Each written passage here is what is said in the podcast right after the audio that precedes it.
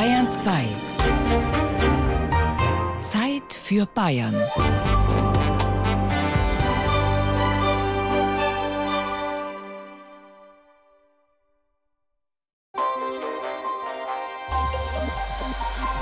Bayern 2. Zeit für Bayern. Das Feiertagsfeuilleton. Aufgrund einer bedauerlichen Panne sind wir gezwungen, heute statt des aktuellen Beitrags das Feiertagsfeuilleton vom Ostersonntag 1953 auszustrahlen und bitten die geneigten Hörer und. Na, oder doch nicht. Obwohl das so eine schöne Überraschung gewesen wäre. Dieses Feiertagsfeuilleton am Ostersonntag 2019 soll sie heute nämlich mit dem Unerwarteten konfrontieren. Um schöne und manchmal auch böse Überraschungen geht es in dieser hoffentlich kurzweiligen Stunde. Mein Name ist Ivan Ahrens, aber das ist jetzt wirklich keine Überraschung.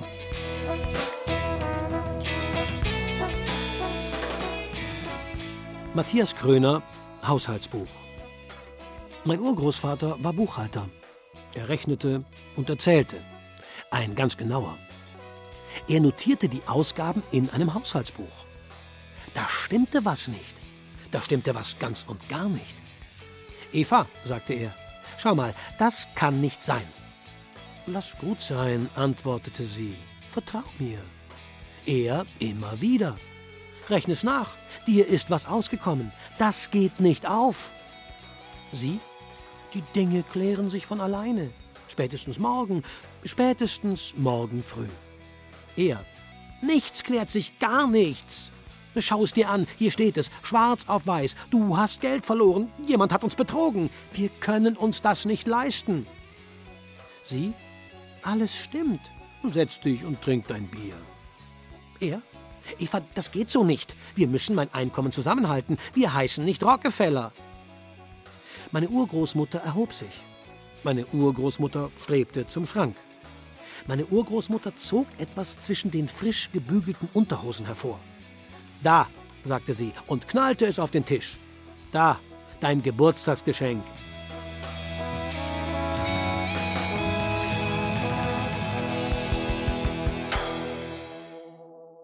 Weil wir in unserer hochtechnisierten Welt so etwas Schwieriges wie Überraschungen ja nicht länger dem Osterhasen überlassen wollen, setzen wir uns mit einem Experten auseinander, um das Wesen der Überraschung endlich zu ergründen. Gernot Horstmann ist Professor an der Abteilung für Psychologie der Universität Bielefeld und schon sehr lange mit dem Thema Überraschung befasst. Herr Professor Horstmann, ich grüße Sie. Herr Ahrens, ich grüße Sie auch.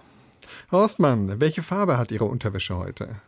Oh, äh, das ist wahrscheinlich schwarz und rot, ja. Warum wollen Sie das wissen? Ich wollte wissen, ob ich Sie überraschen kann. Hat Sie die Frage überrascht? Ein bisschen schon, ja.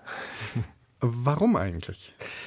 Ja, wahrscheinlich, weil ich mit was anderem gerechnet habe. Also Überraschung entsteht ja dann, wenn man eine Erwartung hat und diese Erwartung wird dann enttäuscht sozusagen oder es ereignet sich einfach was anderes als das, was man gedacht hat. Und ich habe natürlich gedacht, Sie äh, fragen mich jetzt direkt was zum Thema und nicht zur Farbe meiner Unterwäsche. Herr Hausmann, was passiert denn eigentlich in uns, wenn wir überrascht sind? Also es gibt so ein ganz direktes Überraschungsgefühl, was man hat, was ganz charakteristisch ist und sich nicht leicht vergleichen lässt. Und was als zweites passiert, ist, dass unsere Aufmerksamkeit nicht mehr bei dem ist, wo wir gerade waren, sondern dass wir uns mit diesem Ereignis beschäftigen. Mhm. Sie haben gesagt, dass unser Gehirn Erwartungen generiert. Wieso passiert das? Überraschung ist so nimmt man an, eben auch sowas wie eine uralte Emotion, die eigentlich gar nicht in unserer modernen Welt entstanden ist, sondern die entstanden ist in der Entwicklung des Menschen, also schon vor dem Menschen. Auch Tiere können überrascht sein. Und entsprechend in einer wilden Welt ist es natürlich auch ein bisschen wichtig, in etwa zu wissen, auf was für Gefahren man achten muss. Man kann sich nicht selbst kitzeln. Kann man sich selbst überraschen? Nein, das geht natürlich nicht. Und man kann interessanterweise auch die Erinnerung an eine Überraschung nicht wieder hervorrufen. Bei Freude ist das ja so, wir können uns an was Freudiges erinnern und dann erleben wir auch ein bisschen dieses freudige Gefühl. Das ist aber bei Überraschung anders. Und das liegt sicherlich daran, dass nachdem wir überrascht waren, wir unser Wissen eben auf den allerneuesten Stand bringen. Und mhm. nachdem wir das gemacht haben, sind wir eben nicht mehr mit der gleichen Situation überraschbar. In einer Welt, in der wir immer mehr wissen, ist dann dieser Rohstoff Überraschung nicht irgendwann aufgebraucht? Ich denke, es ist wahrscheinlich so, dass wir in der heutigen Welt, wo wir sehr, sehr viel Information zur Verfügung haben, vermutlich weniger überrascht sind als vielleicht Generationen vor uns. Trotz alledem sind wir ja immer in einem ganz bestimmten Moment. Und innerhalb dieses Momentes rechnen wir eben mit bestimmten Dingen. Und da können eben auch immer wieder Dinge passieren, die von unseren Erwartungen abweichen. Lassen sich Kinder besser überraschen als Erwachsene, weil sie einfach noch nicht so viel wissen? Ja, natürlich, klar. Also je mehr man weiß, desto mehr kann man sich eben auf alle Eventualitäten einstellen, desto schwieriger ist es, eine Person zu überraschen. Wir sprechen ja unter anderem von einer bösen Überraschung oder auch von einer sehr schönen Überraschung. Aber ist Überraschung per se gut oder schlecht? Es gibt durchaus Autoren, die der Meinung sind, dass Überraschung ein bisschen negativ ist. Die argumentieren so, dass wir eben gerne auf Dinge vorbereitet sind und wenn dann die Dinge nicht so passieren, wie wir uns das vorstellen, dann ist das eben negativ. Aber die meisten Autoren gehen eigentlich eher davon aus, dass Überraschung erstmal was Neutrales ist. Und was wir dann als gute oder schlechte Überraschung bezeichnen, das hängt vor allen Dingen damit zusammen, wie wir nach der Überraschung das Objekt oder das Ereignis bewerten. Werden Sie gern überrascht? Also ich tatsächlich bin gar nicht so furchtbar gerne überrascht, aber ich glaube, da gibt es sehr große äh, individuelle Unterschiede. Also Überraschung ist in der Alltagssprache auch ja eigentlich eher was Positives. Ne? Also da sagt einem der Ehepartner vielleicht, äh, überrasch mich doch mal wieder oder es gibt die, das Überraschungsei für Kinder. Also offensichtlich ist das insgesamt eher etwas Positives. Ich finde es eigentlich schön, dass Sie meine Erwartungen voll und ganz erfüllt haben an dieses Interview. Also insofern war ich jetzt überhaupt nicht überrascht, sondern ich bin nur erfreut und ich danke Ihnen für das Gespräch. Ich bedanke mich auch, es hat mir sehr viel Spaß gemacht. Das war Gernot Horstmann, Professor für Psychologie an der Universität Bielefeld. Also, jetzt wird es schon immer schwieriger. Sie wissen ja jetzt schon, dass es um Überraschungen geht. Wenn Sie am Anfang kurz gestaunt haben, ist dieses Gefühl ja wohl längst einer milden Erwartungshaltung gewichen. Deshalb kann Sie auch der folgende Beitrag, in dem es um den Überraschungsmoment in der Musik geht, wohl kaum noch vom Hocker reißen. Aber das macht nichts, denn auch den großen Überraschern unter den Komponisten ging es und geht es ganz ähnlich, wie Sie gleich hören werden.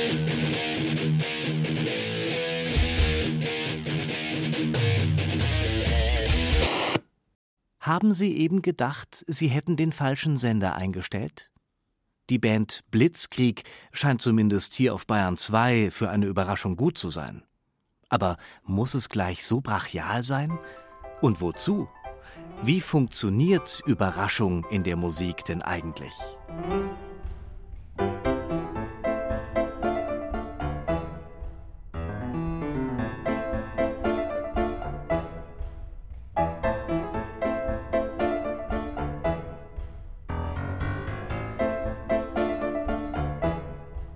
Das kann Sie jetzt eigentlich nicht überrascht haben. Dieser Stop Time Rack von Scott Joplin ist über 100 Jahre alt. Aber als Joplin, der erste bedeutende afroamerikanische Komponist, seine Ragtimes erfand, riss man ihm die Music Sheets auch deshalb aus den Händen, weil man sowas vorher noch nie gehört hatte. Joplin hatte in seinen Ragtimes, man könnte das als Taktfetzen übersetzen, einen Trick auf die Spitze getrieben, mit dem Komponisten seit Jahrhunderten ihre Werke immer wieder überraschend machten, die Synkope. Sie funktioniert wie jede Überraschung, sie ist das Unerwartete. Ein Ton dort, wo er im regelmäßigen Ablauf nicht hingehört. Ein Schlag dazwischen, eine unvermutete Pause.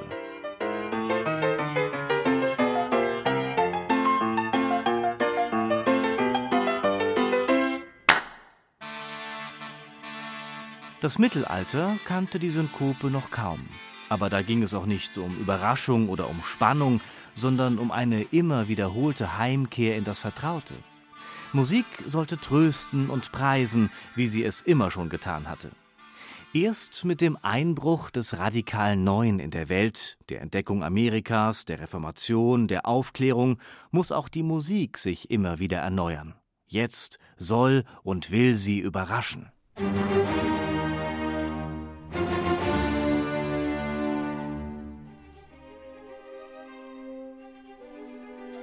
Sie haben mitgesummt, im Takt mit dem Fuß gewippt. Ja, aber überrascht waren sie nicht. Eher überrascht, dass sie da eben den Anfang von Beethovens fünfter Symphonie gehört haben, der wirklich niemanden mehr überrascht. Aber das Publikum damals hat dieser Anfang in die Sitze gezwungen. So etwas hatte man noch nicht gehört. Damals war man überrascht und begeistert. Nur Überraschung ist untrennbar mit Neuem verbunden. Von Haydns Symphonie Nummer 94 geht die Legende, er hätte den berühmten zweiten Satz geschrieben, um die Schläfer im Publikum zu wecken, die sich schon viel zu vertraut mit seinen Stücken wähnten. Ganz gemächlich kommen die Streicher daher. Und dann plötzlich ein Paukenschlag. Und gleich danach geht es so entspannt weiter, als wäre gar nichts passiert. Ein Fräulein soll bei der Londoner Uraufführung von diesem überraschenden Fortissimo so geschockt gewesen sein, dass es prompt in Ohnmacht fiel. Nicht umsonst heißt dieses Werk von Haydn im Englischen Surprise. Aber mit guten Überraschungen ist es wie mit guten Witzen. Man erzählt sie gerne weiter, aber man lacht nur beim ersten Mal. Beethovens Fünfte, Mozarts Klavierkonzert Nummer 9, Tschaikowskis Ouvertüre 1812. Sie alle sind so bekannt, weil sie einmal so überraschend und neu waren. Der Erfolg der Überraschung ist auch ihr Tod.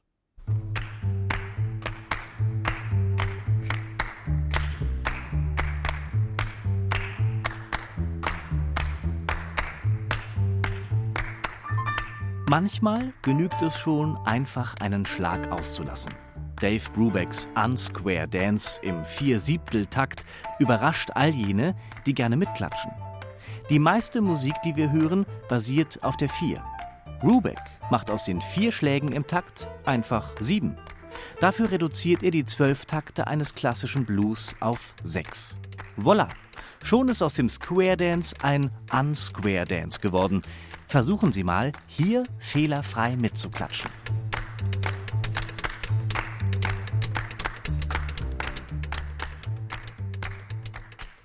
In der Musik zu überraschen wird immer schwerer. Es ist ja schon fast alles da gewesen. Aber das hier wirkt manchmal doch noch. Das ist Teil eines Stücks des experimentellen Komponisten John Cage. 433 wurde 1952 in Woodstock aufgeführt. Der Pianist David Tudor saß vier Minuten und 33 Sekunden vor seinem geschlossenen Klavier. Cage sagte dazu: Ich habe nichts zu sagen und ich sage es. Ob das Musik ist oder nicht, überraschend ist es auf jeden Fall. Es bleibt doch immer noch etwas zu entdecken.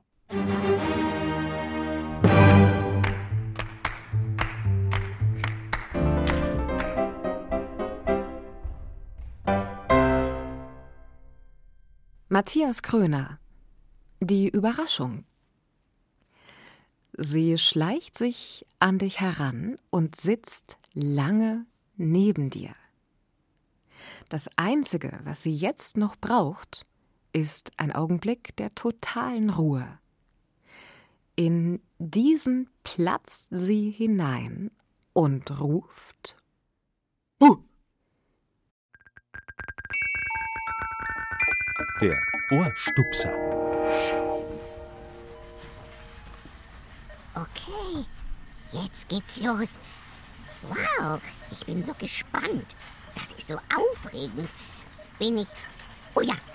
Ups, das ging jetzt schnell nach oben. Ich bin dran. Vorsicht, Vorsicht! Nicht so grob! Ach, jetzt hör auf zu heulen, mein Schatz. Du... Ja, okay, du kriegst ja eins. Aber nur eins. Oh Gott! Wie ich dieses, dieses Schüttel hasse! Nicht! Ah, das muss echt nicht sein. Und dieser ewige Schokoladengestank hier drin. Man sollte meinen, dass einen das Plastik schützt, aber nein, der Geruch kommt überall durch. Jetzt holen Sie mich raus. Endlich! Ich bin so gespannt. Ich bin so gespannt, wie wir uns verstehen.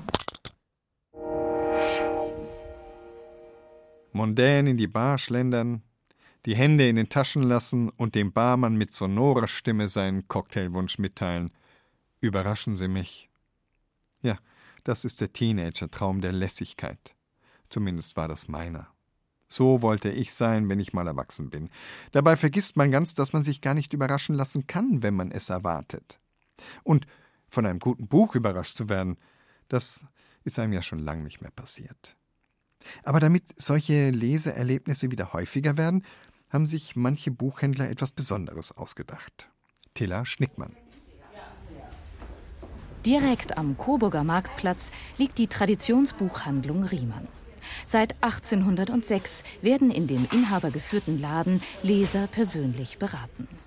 Auch wenn einer der Büchergiganten seit einigen Jahren mit einer großen Filiale in Konkurrenz getreten ist, blüht bei Riemann das Geschäft. Die Leser kommen, kennen die Buchhändler, vertrauen ihnen und ihren Empfehlungen. Seit einigen Jahren bieten die Inhaber Martina Riegert und Martin Vögele aber auch für Ortsfremde ihre persönliche Beratung an über ein Bücherversand-Abo. Ja, das Ziel ist tatsächlich Überraschung. Und ähm, das ist ein ganz tolles Geschenk für jemanden, der gerne liest. Und er wird eben nicht nur einmal, sondern mehrmals überrascht mit einem Buch, das optimalerweise genau dem entspricht, was die Person gerne liest, was sie sich aber vielleicht auch selber nicht entdeckt hätte. Zunächst wird ein individuelles Leserprofil entworfen. Harter oder weicher Krimi oder doch viel Liebe, historisches oder fantastisches, Schmökerlust oder doch literarischer Hochgenuss. Alles ist möglich. Und was sind die bisherigen Lieblingsautoren oder Themen? Das Abo vom Buchhändler umfasst sechs oder zwölf Bücher, die persönlich ausgewählt werden und dann einzeln einmal im Monat als Geschenk verpackt direkt nach Hause geliefert werden alle vier Wochen eine Überraschung. Es sind eben nicht nur Algorithmen, die hier wirken, sondern es ist wirklich so, dass bei uns im Laden diejenigen, die dann zuständig sind, ans Regal geht und guckt, was passt jetzt da und das dementsprechend aussucht. Das sind keine Listen, die wir dann abgehen, sondern es ist wirklich so, dass fast alle Bücher, die wir im Abo verschicken, auch von einer unserer Mitarbeiterinnen gelesen ist.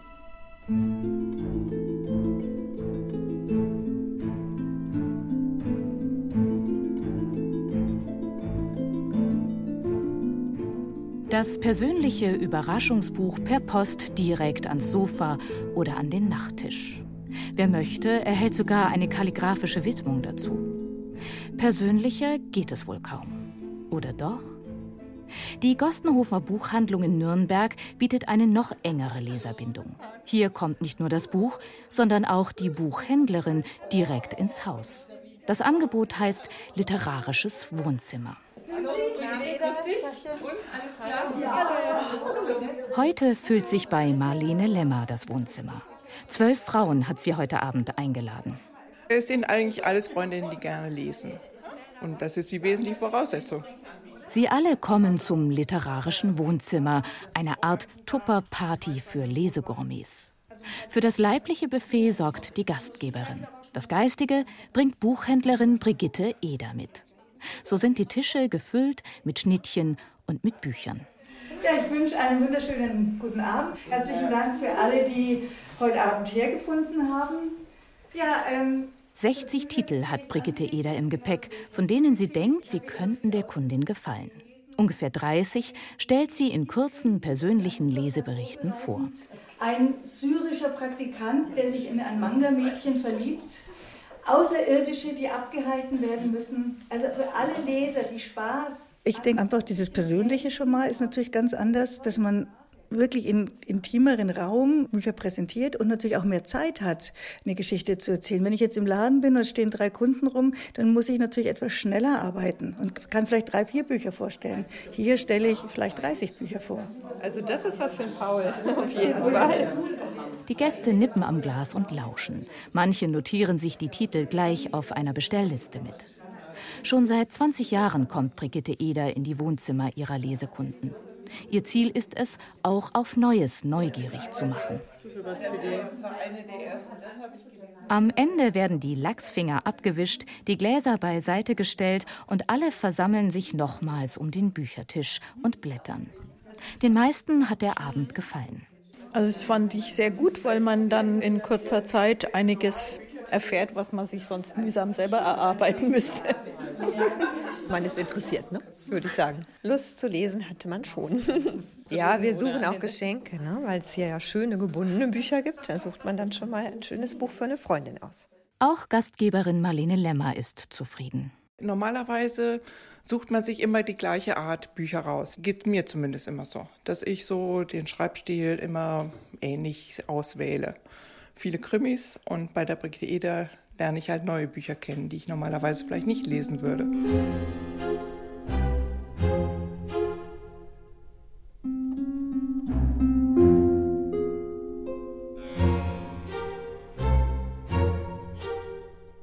Aus 70 bis 80.000 jährlichen Neuerscheinungen das richtige Buch auszusuchen, erfordert Fingerspitzengefühl der Buchhändler. Es kommt immer ja auch darauf an, in welcher Situation der Leser gerade steckt. Und je nachdem, plötzlich geht so dieses, ich sage immer, diese Zaubertür auf und das Buch entfaltet sich.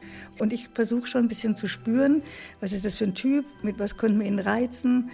Und ich denke einfach über 40 Jahre Buchhandelerfahrung hat man ganz guten Riecher.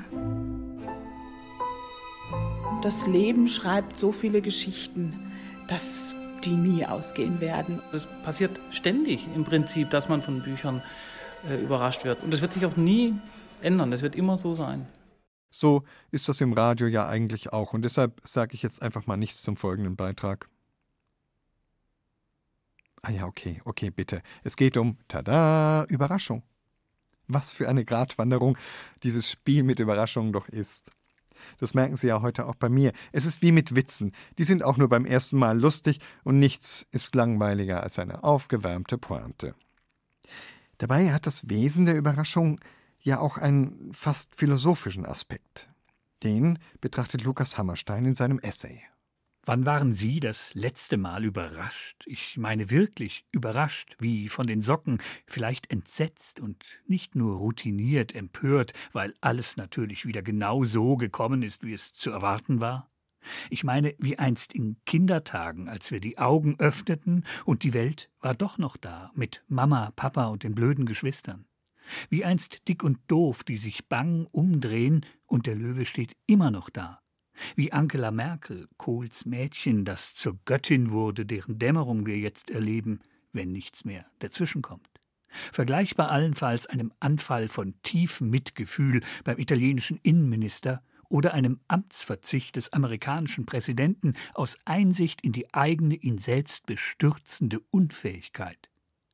Die gute, alte, echte Überraschung ist heute in etwa so alarmierend wie das Schokoladenei, in dem sich zuverlässig keine Schokolade verbirgt, ist immer da und zündet nie. Schuld daran sind paradoxerweise ausgerechnet jene, die unaufhörlich Neues in die Welt setzen, das uns Stück für Stück, Tag für Tag in immer noch tieferen Schlaf lullen soll. Donald Trump zum Beispiel twittert immer dann früh am Morgen los, wenn Amerika gerade aufzuwachen droht und kommt mit wieder etwas Unerhörtem, das einem den Atem raubt und den Verstand. Breaking News zum Beispiel ploppen immer dann am Bildschirm auf, wenn wir gerade einen langen Artikel angefangen haben, der duldsam in die Tiefe geht, und Tschüss Konzentration, Ade Aufmerksamkeit. Zum Beispiel der alles in den Schatten stellende Skandal, die Wahnsinnsgeschichte einer Prominentin und alles, was bisher geschah, wird egal. Jetzt waren sie überrascht. Prominentin, sagt man das so? Aber man sagt ja auch nicht zu Journalistinnen, dass sie von außen wie ihnen hässlich sind, wie Mr. Trump das tut. Nennt Flüchtlinge auch nicht Menschenfleisch wie Signor Salvini.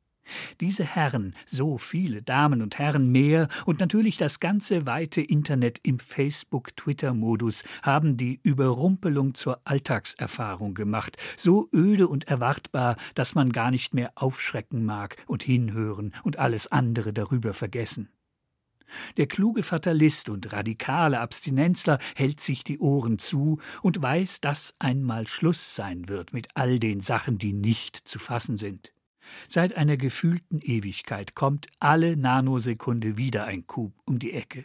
Längst dreut das nächste große Ü am Horizont, der Überdruss. Man könnte frei nach einer in den USA erdachten Interviewmethode von Newsboarding sprechen. Ein jedes ist jedes Mal so rasend neu, dass es im selben Augenblick ein alter Hut wird. Damit kommen wir zum wenig überraschenden Höhepunkt unserer plötzlichen Erkenntnis. Die Folge einer ins Unermessliche gewachsenen Neugier ist der Verlust der Neugierde. Wenn alles immer irre toll sein will, wird alles irre und nichts mehr toll. Was könnte uns noch überraschen, echt überraschen, so sehr, dass wir zu anderen werden, jetzt nicht für Selfie, sondern echt und bis ins Mark? Etwas, das vielleicht noch keinen Namen hat, ein wirkliches Ereignis, ein reifer Gedanke, ein Gefühl, das kein geiles Echo ist auf irgendwas. Was uns jetzt sprachlos machen könnte, wäre mit einem Mal Stille, eine Pause, ein Nichts im Dauerfeuer aus Neuigkeiten und Sensationen. Wenn eine Flugbereitschaft tatsächlich flugbereit, wenn die neue Rechte wieder verschwinden, wenn Europa echt zusammenfinden würde, wenn wir uns überraschen lassen würden, nicht von einem Hashtag, einem Comedian, sondern von uns selbst und dem erstaunlichen Abgrund in uns.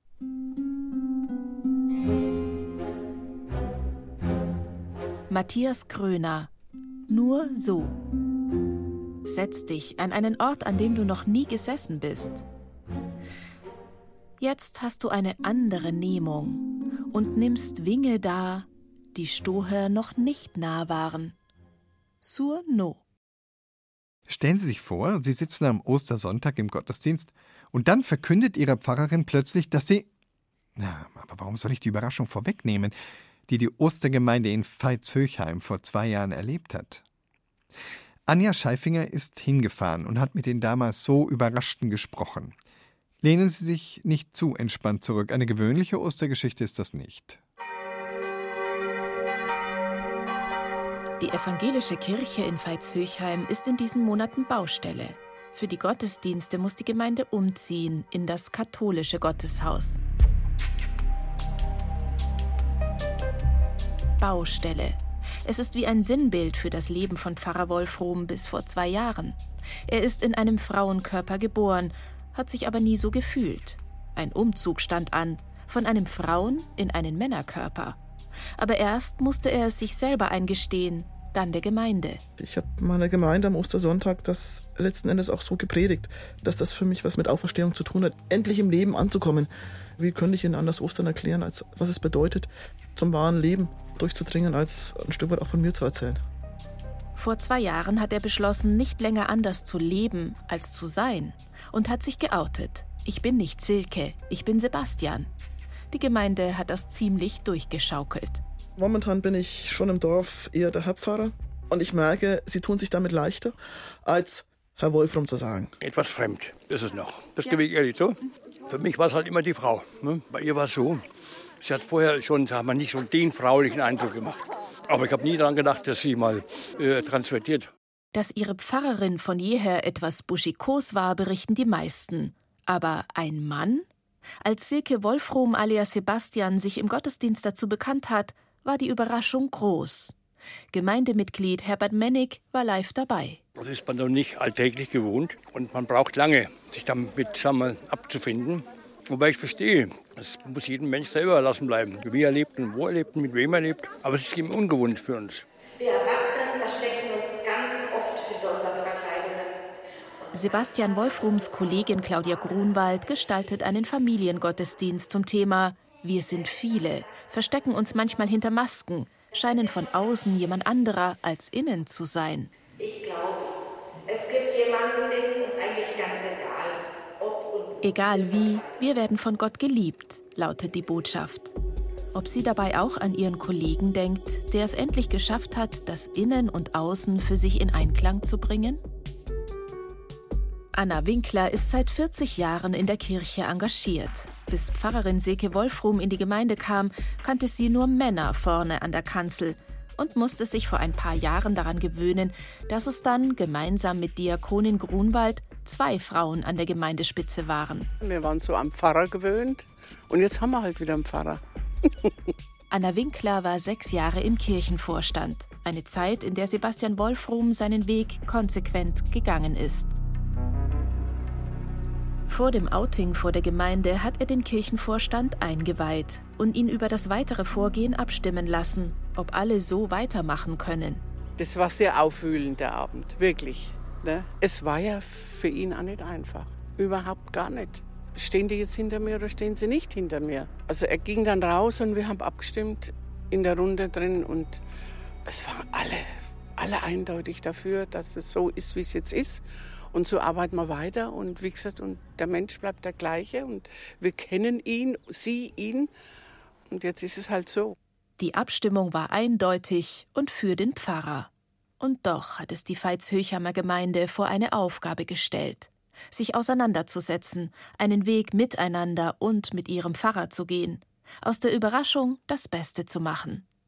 Anna Winkler hat die Herausforderung gerne angenommen. Es sind etliche, die also damit überhaupt nicht klarkommen. Und die kommen auch nicht mehr in die Kirche, sind auch ein paar. Aber die brauchen vielleicht ihre Zeit. Ich kann es nicht verstehen, weil ich sage mir, für mich steht der Mensch im Vordergrund, ob er jetzt so ist oder so. Für viele jüngere Menschen in der Gemeinde hielt sich die Überraschung in Grenzen. Für die beiden Konfirmandinnen Antonia und Tabea ist die Transgender-Thematik ganz normal in unserem Alter, in unserer Generation gibt es ja auch Kinder, die es schon sagen, dass sie das Geschlecht wechseln wollen. Und früher war das ja nicht so, dass man offen damit umgegangen ist. Und jetzt ist ja so, dass es einfach normal ist, wenn Kinder sowas wollen. Und dann geht es ihnen ja auch besser, wenn sie sich dann umwandeln lassen. Da gibt es ja noch Ärzte und alles dafür. Jeder soll eben so leben, wie er möchte. Und für mich war das auch nicht erschreckend, weil ich stehe völlig dahinter. Es war dann ja nicht so, dass er gesagt hat, vielleicht, sondern es war ja so, ich bin jetzt ein Mann und dann war es so. Annette Blasajewski ist Religionspädagogin und eng in die Gemeinde eingebunden. Auch ihr hat sich Pfarrer Wolfrom früh offenbart. Ich war ein bisschen überrascht, aber ich hatte das Glück, schon seit ein paar Jahren sehr engen Kontakt damals eben zu Silke Wolfrum zu haben. Und dass ich aber auch immer so ein bisschen schon mitgekriegt hatte, sie ist nicht so ganz glücklich, so wie es ist. Und ich war dann überrascht über den Mut vor allem. Darüber war ich überrascht, so dazu sich zu stehen. Das finde ich bis heute auch echt gut. Ja. Meine Tochter ist konfirmiert worden noch von Silke Wolfram und jetzt Sebastian Finn Wolfram. Und das war schon ein bisschen eine Umstellung, aber ich habe so gemerkt, es war eigentlich sofort klar, das ist jetzt der Sebastian.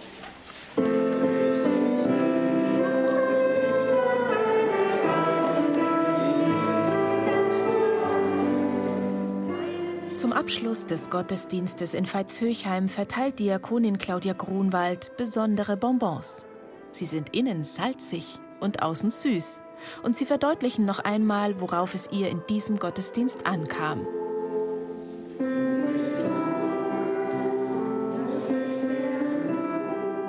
Du bist du. Das ist der Clou.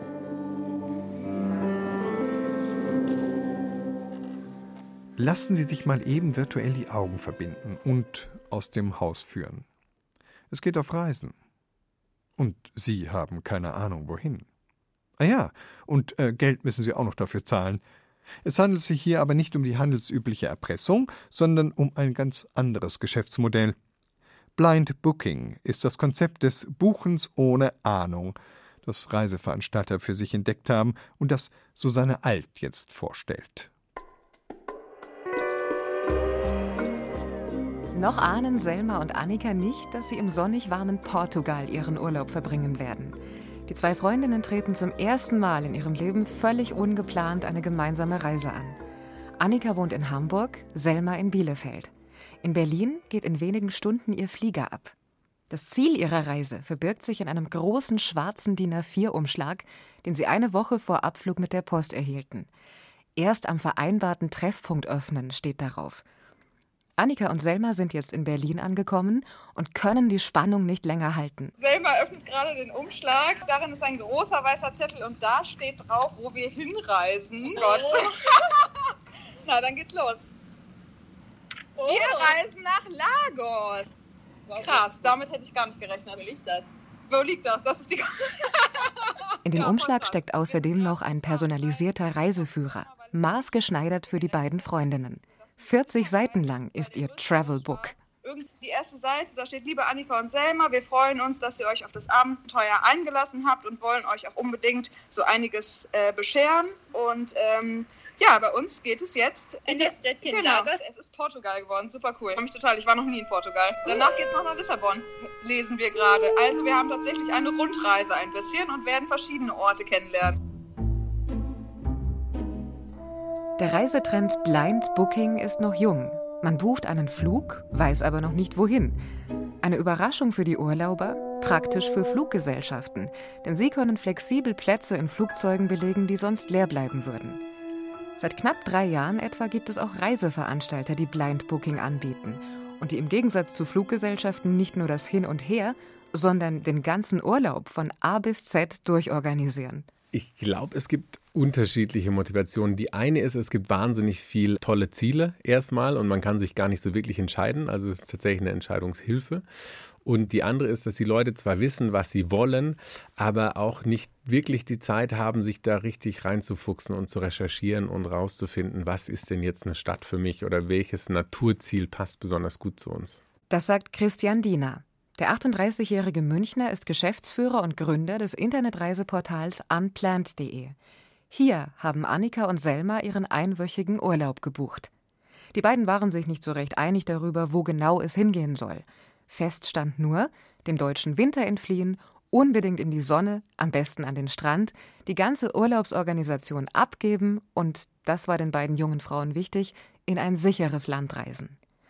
Die Auswahl ihres Urlaubsziels haben sie ganz bewusst in fremde Hände gelegt, um die Kontrolle abzugeben und den besonderen Kick zu spüren. Ich finde, es ist einfach richtig cool, wenn so fremde Leute für einen Urlaub planen. Dann fühlt man sich irgendwie richtig wertgeschätzt.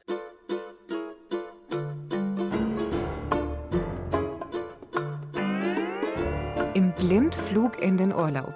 Der Trend wächst, beobachtet Christian Diener. Circa 100 Blind-Booking-Kunden verzeichnet Unplanned im Monat. Wir ähm, fragen ja unsere Kunden auch danach, warum haben sie jetzt bei uns gebucht? Und der meistgenannte Grund ist, äh, dass sie sagen, ja, ich habe keine Zeit, ich habe so viel zu tun, ähm, wann soll ich das jetzt auch noch planen? Ich will aber was Besonderes. Also sie wollen nichts von der Stange, sondern sie wollen was Außergewöhnliches eher. Aber ob ich da jetzt in Amsterdam, Antwerpen oder in Lissabon äh, rauskomme, das ist mir eigentlich egal. Ich will irgendwie eine schöne Zeit haben, so nach dem Motto. Im Fall von Annika und Selma trifft das voll zu.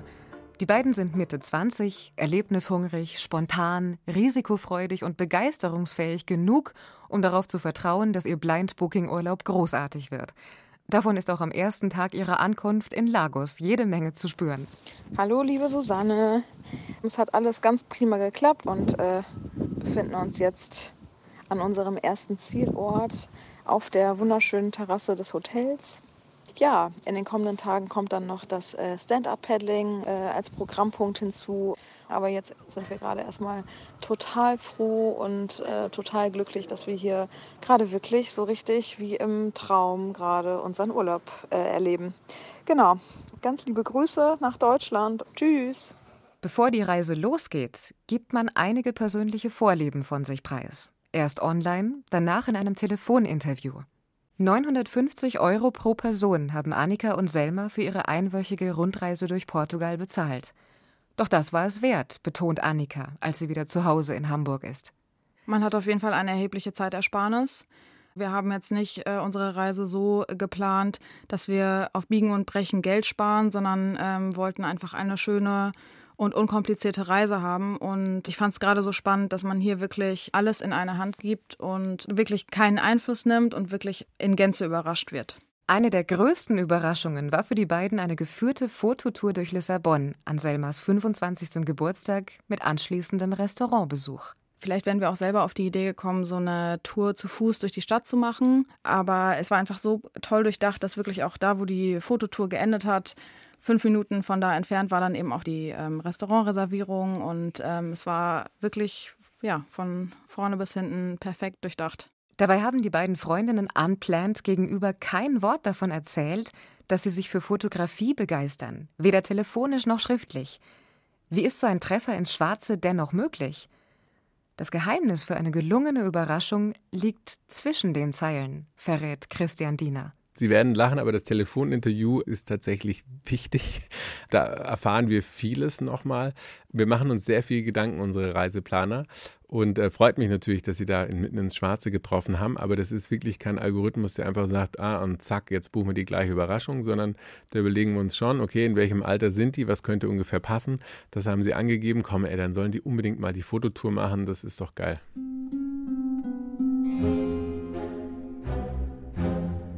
Matthias Kröner Inventur Dieses Gedicht bestand ursprünglich aus acht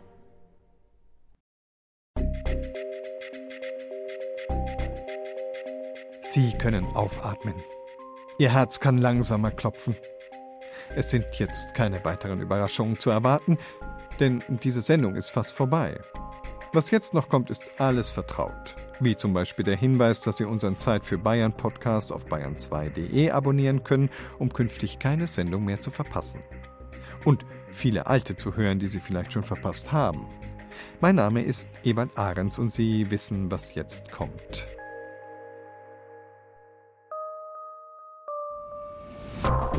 Musik